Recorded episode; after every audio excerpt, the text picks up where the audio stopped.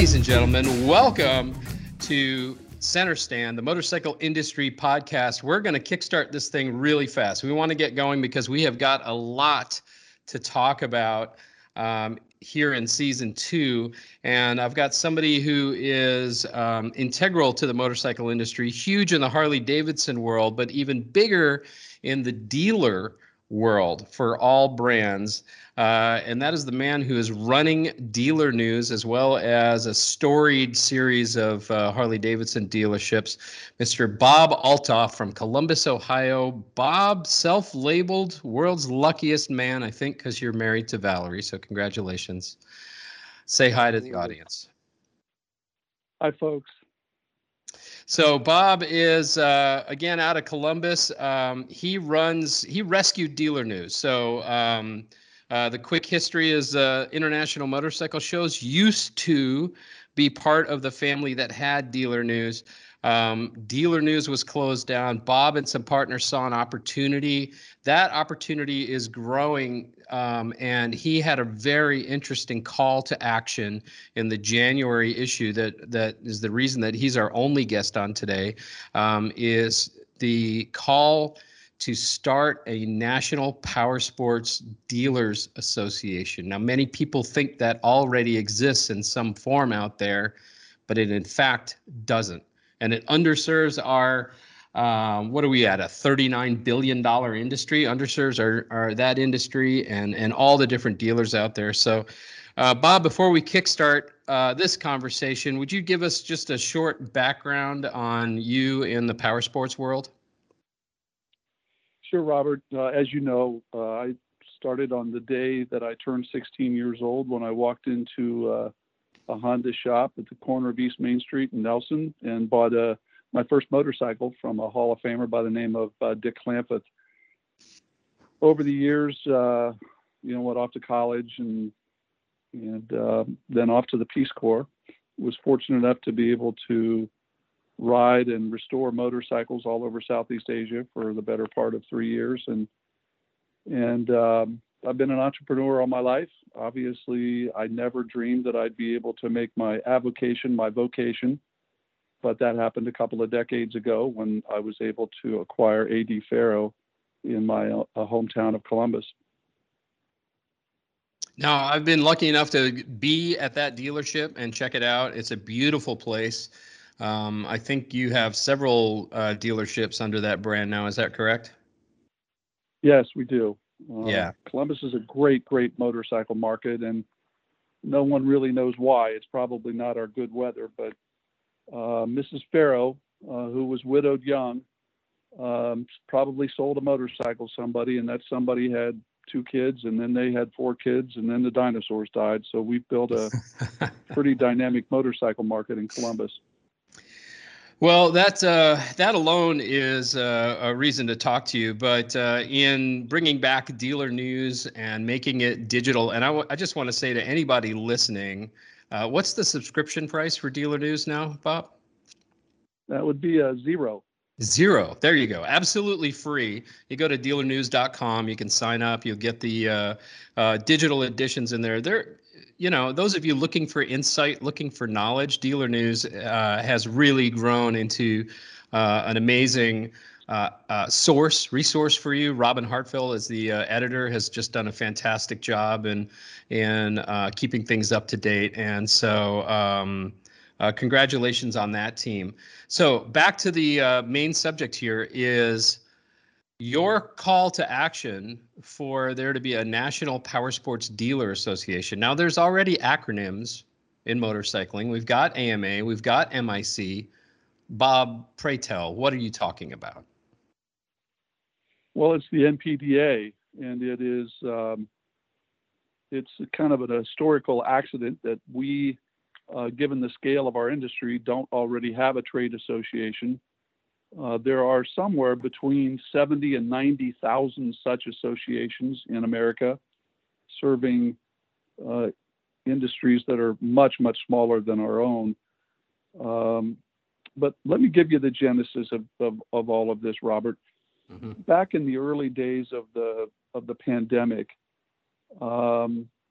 there was a lot of uncertainty around our industry. We had survived 2008, but this was new ground and scary ground. And I was invited to join a conference call that was happening on a weekly basis that included industry observers, leadership, folks from inside and outside our industry to talk about what the pros and cons of this particular subject matter might be.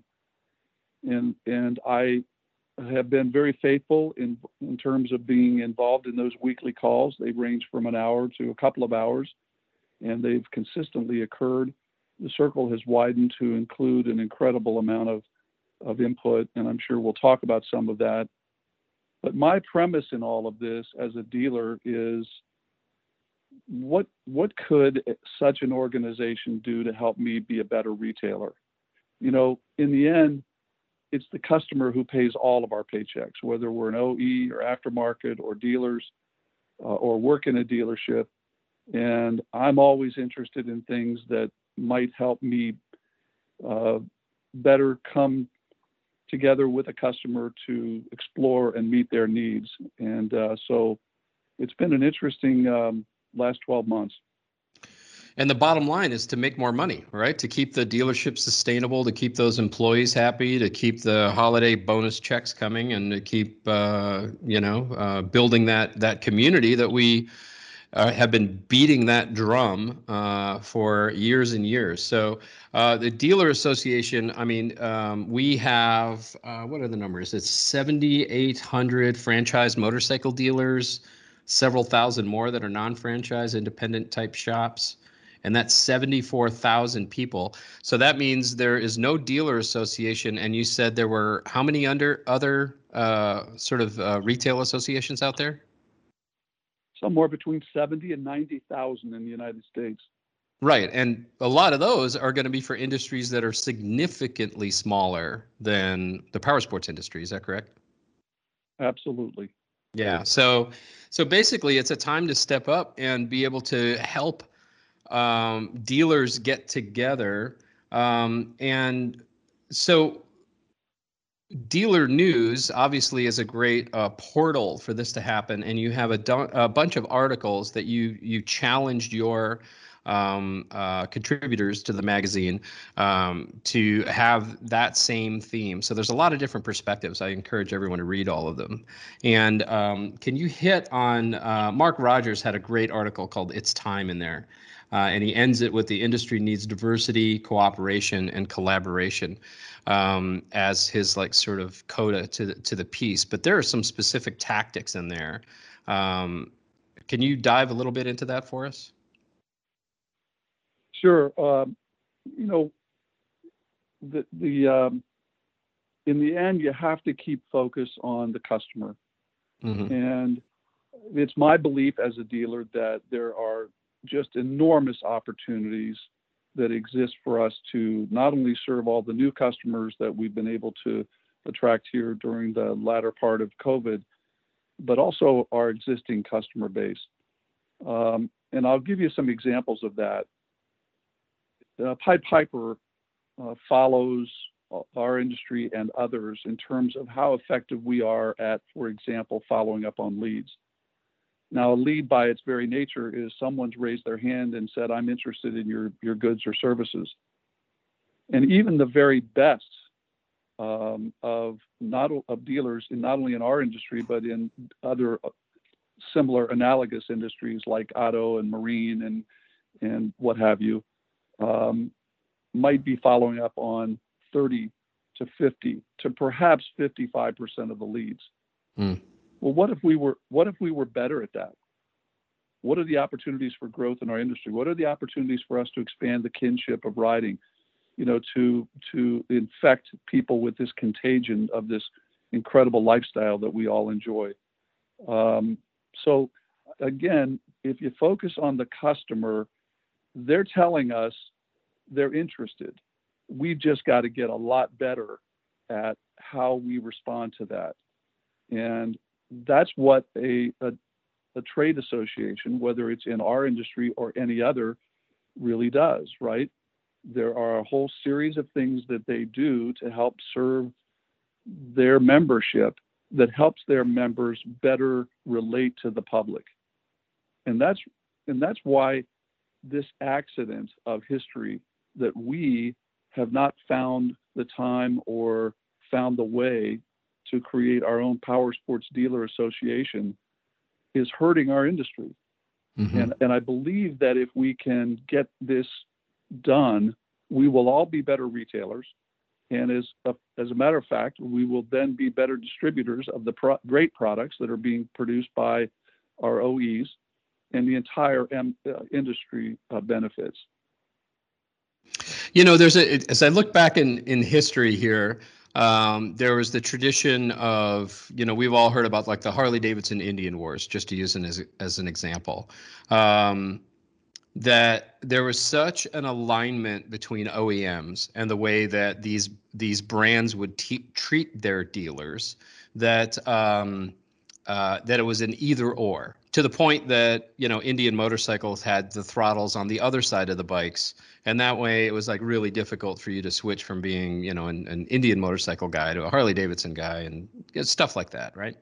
And then as we progressed through a more modern era into the 50s, 60s, 70s, there's, you know, the brands are sort of competitive. It is that root of competition of wanting to beat the other guy, not necessarily realizing that we're all ships on the same ocean here, but just being so focused and being the biggest boat or being in the lead. Is that the biggest challenge to the growth of a dealer association, or is that something that's just part and parcel of some other stuff you can expand on? Well, look, let's, you and I both know that it is true that our industry has been siloed in many mm-hmm. ways over its storied history. Some would say that is the impediment. I would say that as our industry has grown in its sophistication, that dealers are heavily invested in trying to be abiding in the distribution of the industry's product, and to serve, you know, to grow and serve motorcycling. And so I happen to believe that the timing is right, and that historical stuff is out the window.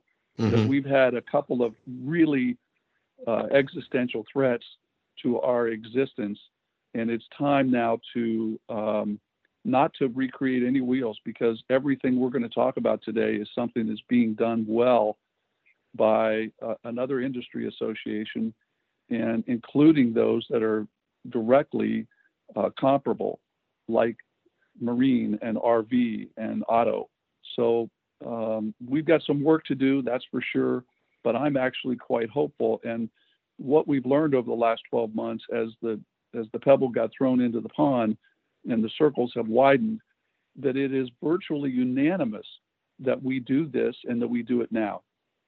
I will admit, the parentheses is going to say, many have different priorities about what an association ought to do first, mm-hmm.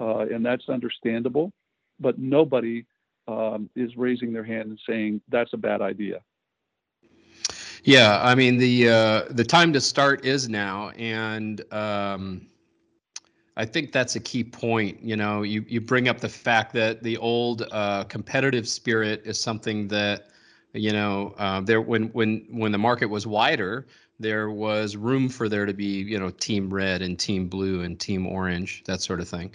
And now, as I walk into, I happen to have a ride now, power sports dealer just down the road for me, and there are all those brands inside of that shop, including brands like Can-Am and Polaris and things like that.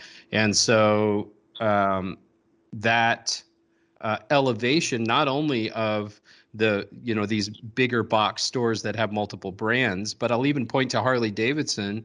You know, they're right on the verge of having the Pan America come in, and that's going to bring a substantially different type of customer into the dealership. So just from a product standpoint, there's a lot more alignment that's horizontal, right, with dealers, and more reason for us to work together, correct?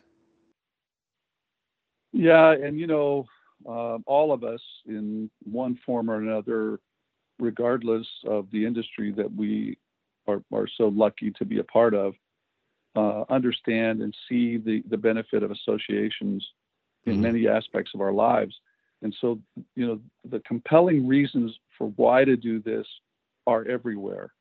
I happen to think that as we've surveyed dealer interest, and we've talked about a mission and a vision, and we've talked about governance, and we've you know, talked about other industries and how they approach all of this, that while there are different paths to the goal in the end is, how do we do what I believe, it's really the reason that I was involved in the team that purchased Dealer News. Mm-hmm. Dealer News was the one place where I, as a dealer, could be informed by what other dealers were doing, my brand and others, dealerships that are large and small in every geography, representing every brand. There was genius everywhere that I could copy and put into place in my own stores. Mm-hmm. It was a place where I could be inspired by the great charitable work that was being done. It was a place where I could compete on a level playing field for honors such as Dealer News Top 100. The association is going to be, in a way, all of that, but the difference is, of course, that it will be dealer led. And so we're excited about what we've found as we have explored this ground. But I'd like to take a minute and just share this with you. Mm-hmm. It's amazing how generous senior leadership of other industries have been as we've invited them in to talk with us.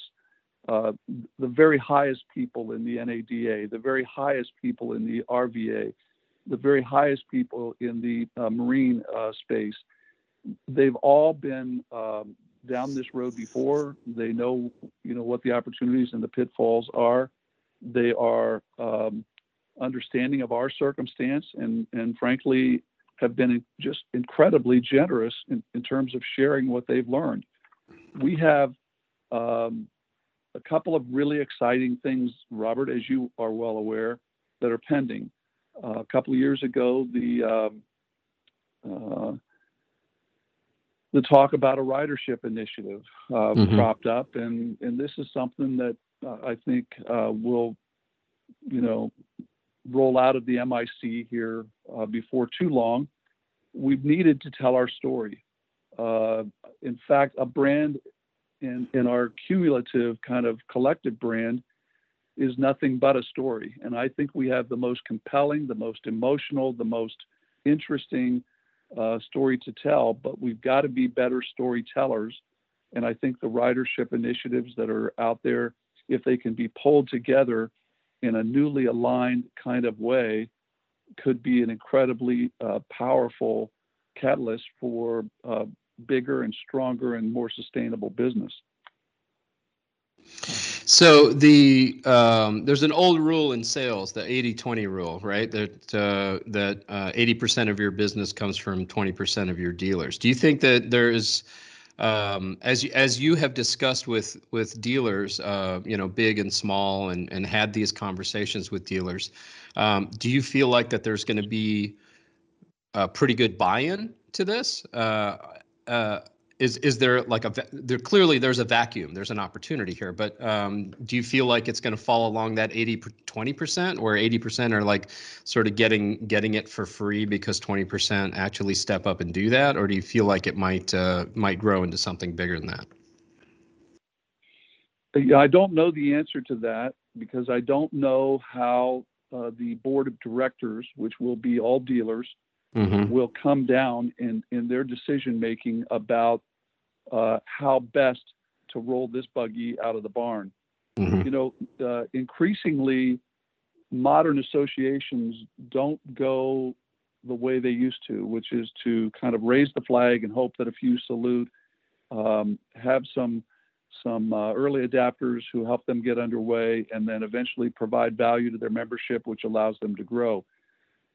Increasingly, associations are saying, guess what? We're an association and you're a member. We represent all of you and we do not have dues. Well, it's awfully easy for people to join when there aren't any dues. If, on the other hand, they were to go to a straight dues, then the question becomes, what are those dues? And given, you know, the obvious pressures on all of our budgets and the times, that's where that 80-20 thing starts to be more of a dynamic. So there are decisions that are going to have to be made. They could be done in many different ways. We have really kind of parsed all of them, and we'll provide the early governance of the association with all of our baseline work, and they're going to make decisions which will tell the tale. I happen to believe that dealers will respond positively and that there is a way to finance this thing that will result in a strong association right out of the gates that will only get stronger as the years to go by.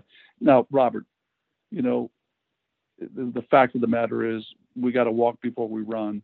Mm-hmm. But the rubric really is this: if we can support one another and be better retailers, we can grow this industry. And let's face it, even under the extreme situation where dues are quote unquote a lot, how many more units a year would you have to sell to cover that? Mm-hmm. And if we're doing our job as an association, we're providing immense value to the membership. And that's where I think we got to keep our focus. I think that's a great point. The dealers who really do pay attention are the ones that you have a lot of conversations with. So this is a question that normally would be towards the end of the interview, but while we're on this topic, how does somebody who's listening to this podcast or want to get in touch with you guys to say, hey, I have an idea, or I'm putting my hand up, or I was involved in another thing, how do they get in touch with you directly? Well, the first thing I would recommend is that they curl up with the almost 100-page edition of Dealer News in January, which is out there right now, you know, through our website, and then you can click on latest issue. And having considered that, I think you will have a much better understanding of what it is that's afoot. And there is several calls to action there. Primarily, the one is, tell us what you think. Mm-hmm. Tell us if you'd like to get involved. And the way to do that is to reach out to editor@dealernews.com. So we've already gotten a good bit of that kind of feedback, and it's been extraordinary. We've had some really significant names, really diverse names by brand and geography and gender, but a very experienced group of dealers have already raised their hands and said they want to be involved. So there's some real momentum here. Can you talk a little bit about the delta between a National Powersports Dealer Association and a 20 group? If a dealer says, I'm already in a 20 group, I got my support network already, what is it that the National Powersports Dealer Association could do that would be different from a 20 group? Well, a great question. The fact of the matter is that only a very small minority of dealers are in active 20 groups, mm-hmm. and 20 group participation has actually declined. I know that 20 groups were responsible more than any other singular thing in terms of my development as a dealer. And while I encourage everyone to be a part of a 20 group, the fact of the matter is that we're all busy people, and 20 groups are expensive with travel. And so how can Dealer News help with that? Well, let me give you an example. For dealers, the vast majority of which are not a part of 20 groups, wouldn't it be great if there was a trusted source of benchmarking? Research, analysis, 24/7, 365 training available by job function in the dealership, daily and weekly retail news, all of these retail excellent kind of recognition programs, group purchasing, some legislative advocacy. These are where the big missing pieces are as far as I'm concerned as a dealer. I will tell you that it's lonely being a dealer. Now, that's a crazy thing to say when we're surrounded by customers who we know and love and we spend a lot of time with. But as a dealer, you got to know a little bit about a lot of things. I don't think you have to be the most brilliant person in every aspect of your business, but you better understand a whole lot of different things to a certain level. And I am frustrated by the fact that, well, for example, I forgot how to buy a pickup truck. Mm-hmm. Now that sounds nuts, but I'm working 7 days a week, every waking hour, thinking about my motorcycle dealership, and I only buy that truck every 3 or 4 years.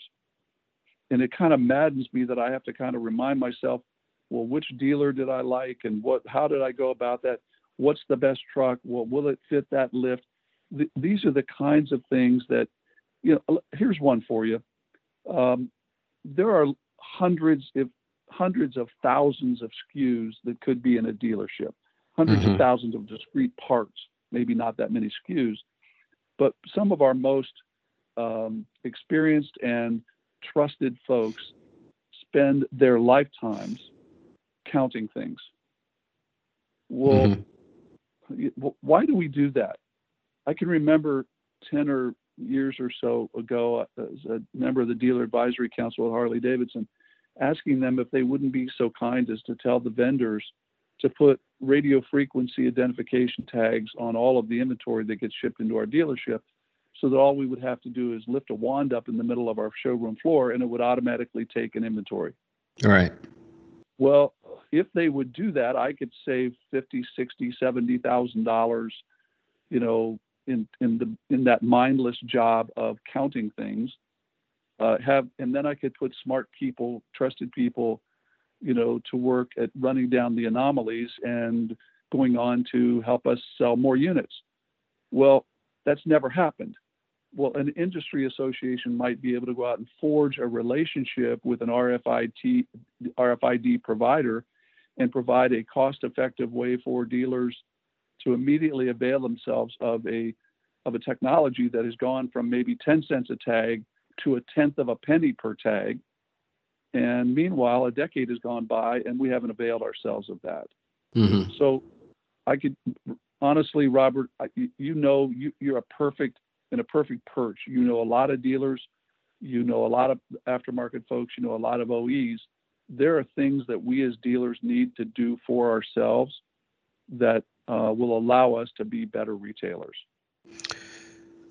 I agree. And then there's 9,000 odd dealerships out there that when you realize how many other people are fighting the same fight that you are, and you find those alignments, gives you that energy to be better, and maybe change the way you do business. I think change is one of the things that just as humans, we're a little bit scared of, right? But 2020 forced just a massive amount of change within our network of dealers. We were oddly, because of social distancing, we've told this story many times, and people know that many dealers were fortunate in their unit sales, and the interest in motorcycling went up. So it's kind of our job as an industry now is like, how do we retain those new customers that came in?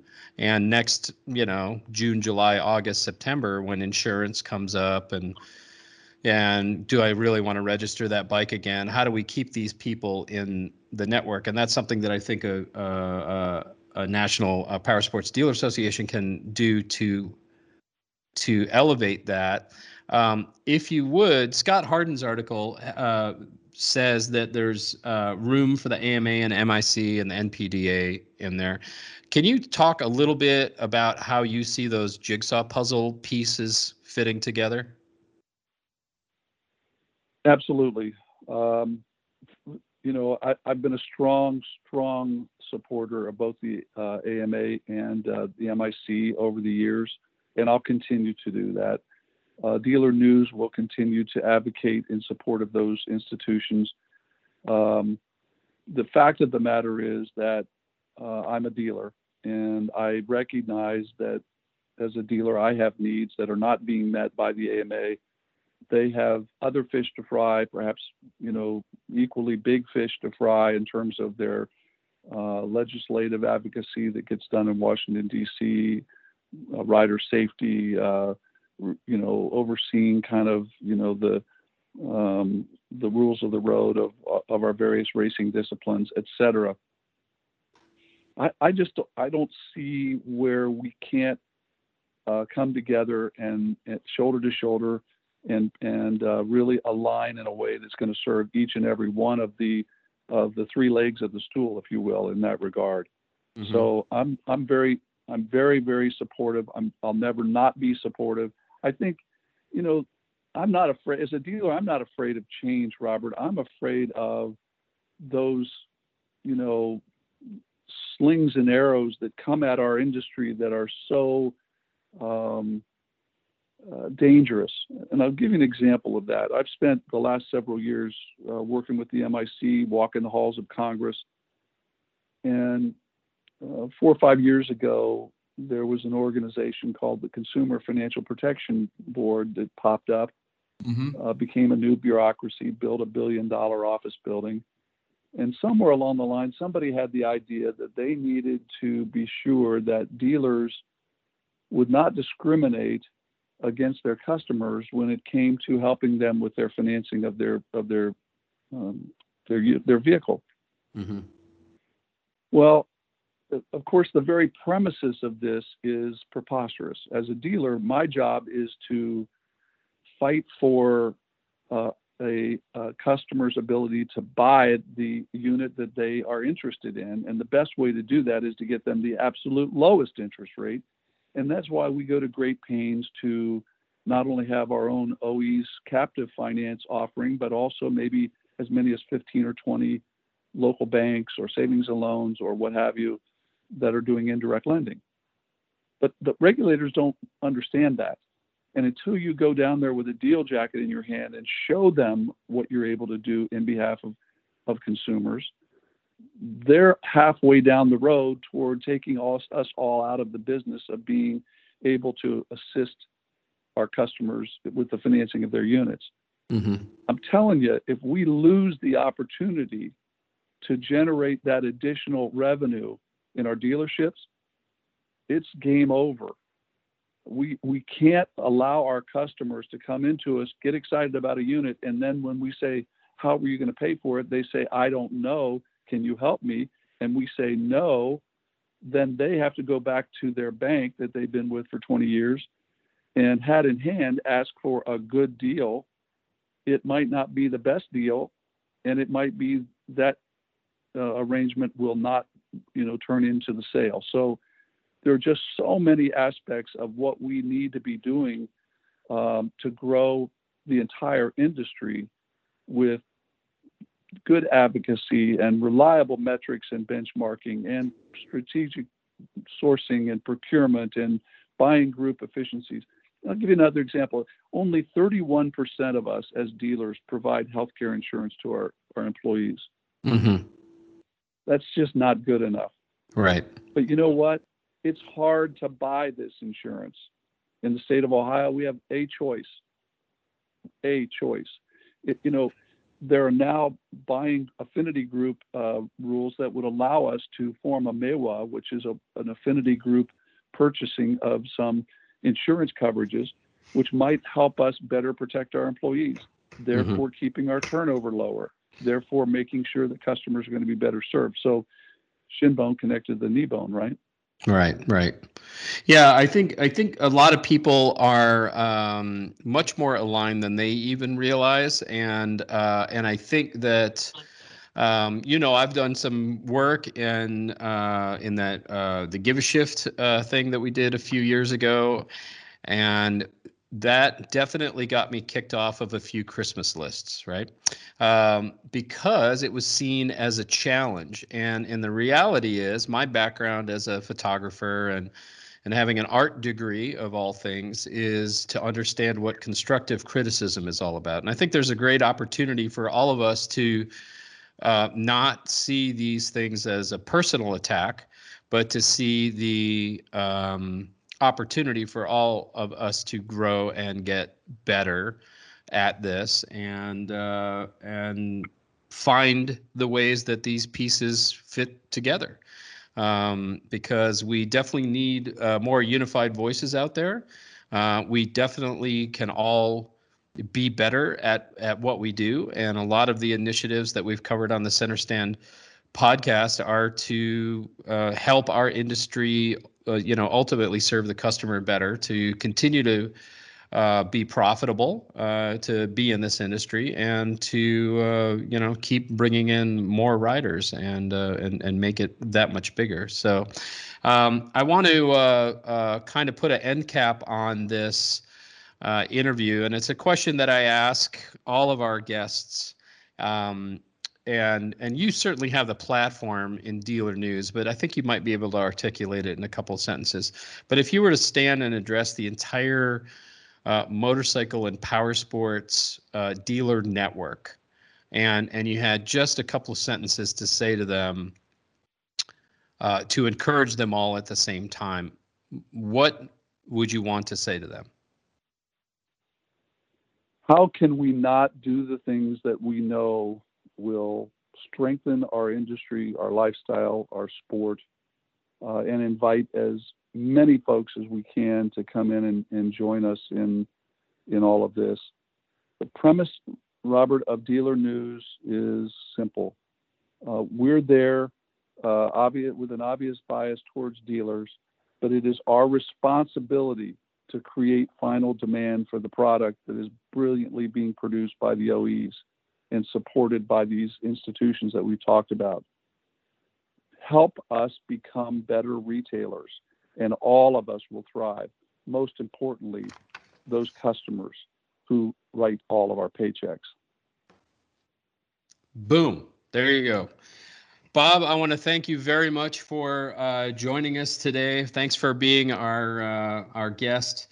We appreciate it here on Center Stand. We get a lot of feedback through ContinueTheRide.com. If you would like to give us your feedback directly, you can get in touch with us at IMSPR.